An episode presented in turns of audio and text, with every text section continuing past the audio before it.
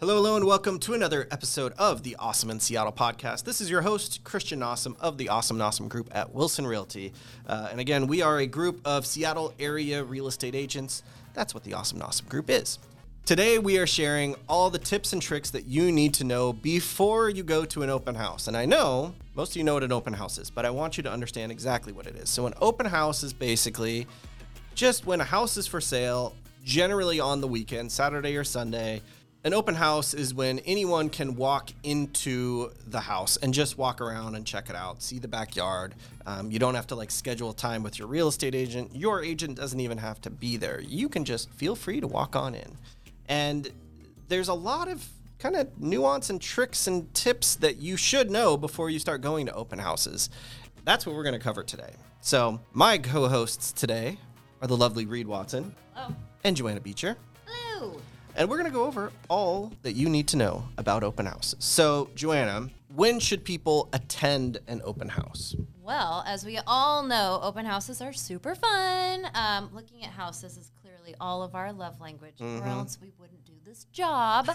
but many of our clients attend open houses because they are looking casually and trying to figure out if a certain neighborhood might be a good fit for them. It gives them a sense of an area, pricing, and types of homes. A lot of people also attend open houses to get a sense of the style of home that they are looking to buy and to narrow down their criteria and what they potentially want in the one.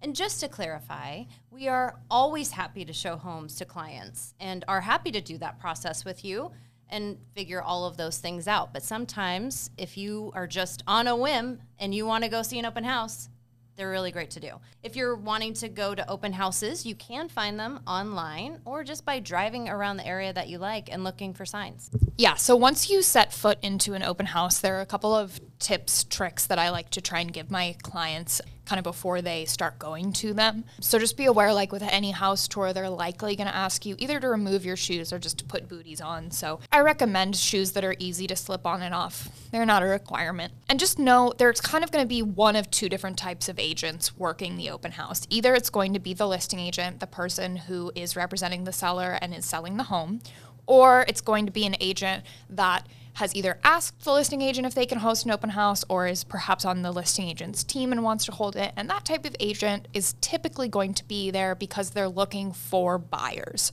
So it's really common when you walk into an open house as a buyer to be asked to sign in on a sign in sheet to give your phone number and your email. That's typically because the agent is wanting to market to in the future and get you as a buyer. It's not because they want to send you information about the home that you're actually standing in right now. So you can always decline or put in a fake email. I don't encourage clients to fight people on that necessarily. I just tell my clients you can write down my name and email and you know they can send me all of the emails that they want. They won't, though, if they see that it's a realtor. So the agent may also follow you around the house, ask you a lot of questions if they're really, really trying to kind of win you as a client. So even if you don't work with us, but say you're just somebody who's going to an open house and doesn't want to be bothered, you're welcome to say that, you know, you already have an agent and mention us, and that way they should leave you alone. Yeah, mention Reed Watson Mention Reed Watson as your agent. or and- Joanna Beecher. Or Joanna Don't Beecher. mention me. Don't mention Christian. but they should kind of leave you alone after that. Theoretically, they should. They don't always. No, they really don't. Some agents do tend to follow buyers around the open house like they're a lost puppy. Mm-hmm. And it's kind of sad, but yeah, that's their business model. absolutely. And typically those agents, you know, they aren't the one selling the house, so they don't know everything about it. If you do know that the agent is the listing agent, I do encourage you to ask questions. Mm-hmm. They should have a lot of knowledge about the house and the condition of the property. If they don't, that's also something that you want to take note of for sure. All right, so sometimes when you go to an open house, you might actually fall in love with it. You might love the house. If you sense that this is happening while you're there, be careful. Try not to divulge too much info, especially if you're there by yourself, meaning without your agent to advocate on your behalf. Um, it's a very, very delicate situation. You don't want to accidentally say something that could hurt you in potential negotiations. So it's best to just kind of be quiet. If nothing else, when the agent asks how you like it, you could just nod your head if you can't bite your tongue and just quickly leave. Um, they might be like, well, that was weird. But at least you don't screw up your chances of getting a good deal potentially. Okay, so one of the most important things, and Reed has touched on these things um, just a moment ago, but you know, make sure you definitely have tell them you have an agent up front. It just makes things easier for everyone. And one of the biggest things is to be nice, be kind. You don't want to have, you know, the listing agent potentially go back to the seller if you're super interested and say these people were terrible. They said horrible things or they just weren't nice to me or mm-hmm. who knows. But either or way if you said things, all the things you were going to redo in the house, exactly and the agent overheard this, and then the agent tells the seller, and the seller thinks their house is perfect. Why would anyone touch any of it? That could be offensive to that seller. So these are the weird little things that you really got to be careful of. Right. It seems a good agent should not repeat that back to their their seller, one would think but that doesn't mean that's what always happens. One other thing that uh, Reed had just touched on is about asking questions if the listing agent is in fact the one hosting the open house. And this is very true. I say ask all the questions that you can, and the type of questions that would be probably most important to the situation is ask about any renovations. Ask about any improvements that the seller has made, how old things are, like the water heater, the roof, the carpets, things like that are, are very important for you to know. Plumbing, all of that stuff. Mm-hmm.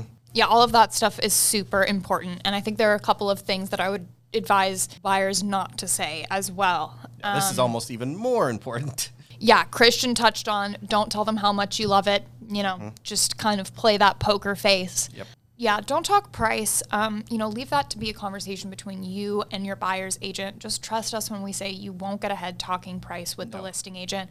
And also just be aware anytime you're in a home, this is something I like to talk with my buyers about even when we're just on a tour. It's not an open house, but it's just us in the home.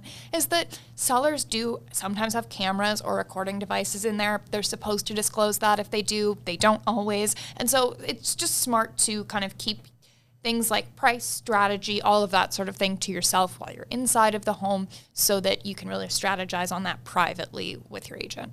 All right, so one big warning I want to give to everyone that is going to an open house, and I've seen this happen unfortunately a few times where you walk in, the listing agent, again, that's the agent that represents the seller, they are there running the open house, working the open house.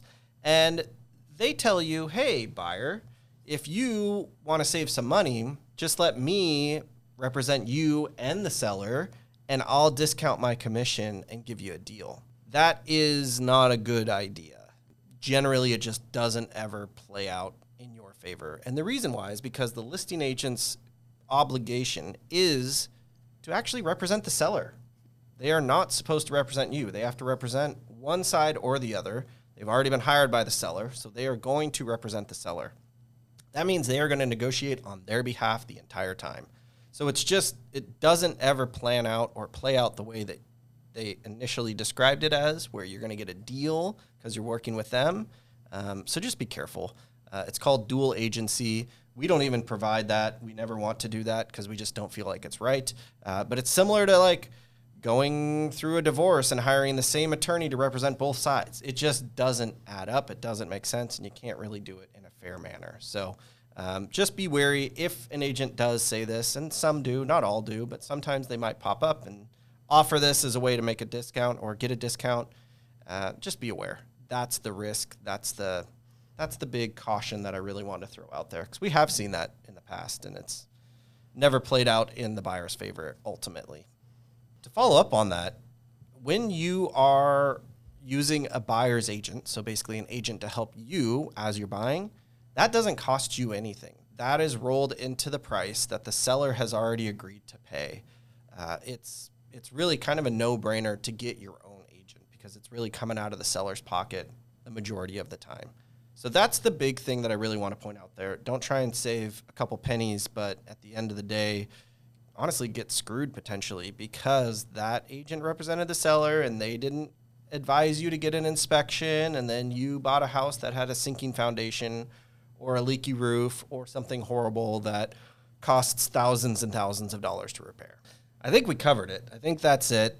That is all that you need to know to successfully navigate an open house. Whether it's 2022, 2023, or 2024, doesn't matter what year it is, these tips will last forever. Um, so definitely take our tips, use them. And if you ever have questions, just reach out. We are happy to help. If you want to talk a little more strategy on this uh, individually, we're happy to have a free strategy session with you. Just go to awesomeandawesome.com slash schedule. You can schedule a strategy session with us. They're totally free, half hour consultations, one on one with us, either in person or via Zoom. Um, and they're totally laid back. There, there's no cost, there's no obligation. You don't have to buy or even choose to work with us. It's just giving you some info. Lastly, we got to plug the beers and home buying class because we do it every time. Every month, we have a free beers and home buying class. You can find the next one that we do and which neighborhood it's going to be in right on the website, beersandhomebuying.com. That's B E E R S, the word and, A N D, homebuying.com. Let us buy you a beer. Yes, Or two. free beer, hour long class, zero pressure. Really is only an hour long, and we'll stick around and do a bunch of Q and A for however long people have questions. That's it for this week. We'll see you next time. Bye.